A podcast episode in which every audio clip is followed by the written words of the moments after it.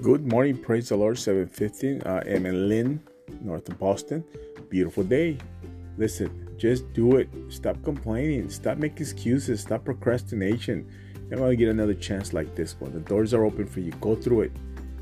Count the cost. Yeah, make sure you're to go. You better count the cost. Okay?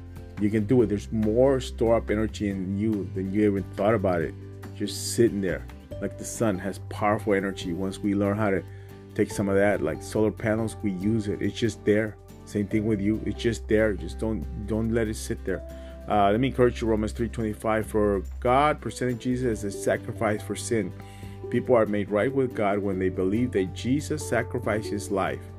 Shedding his blood this sacrifice shows that god was being fair when he held back and did not punish those who sinned in times past. Right there. What else do you need? Come on.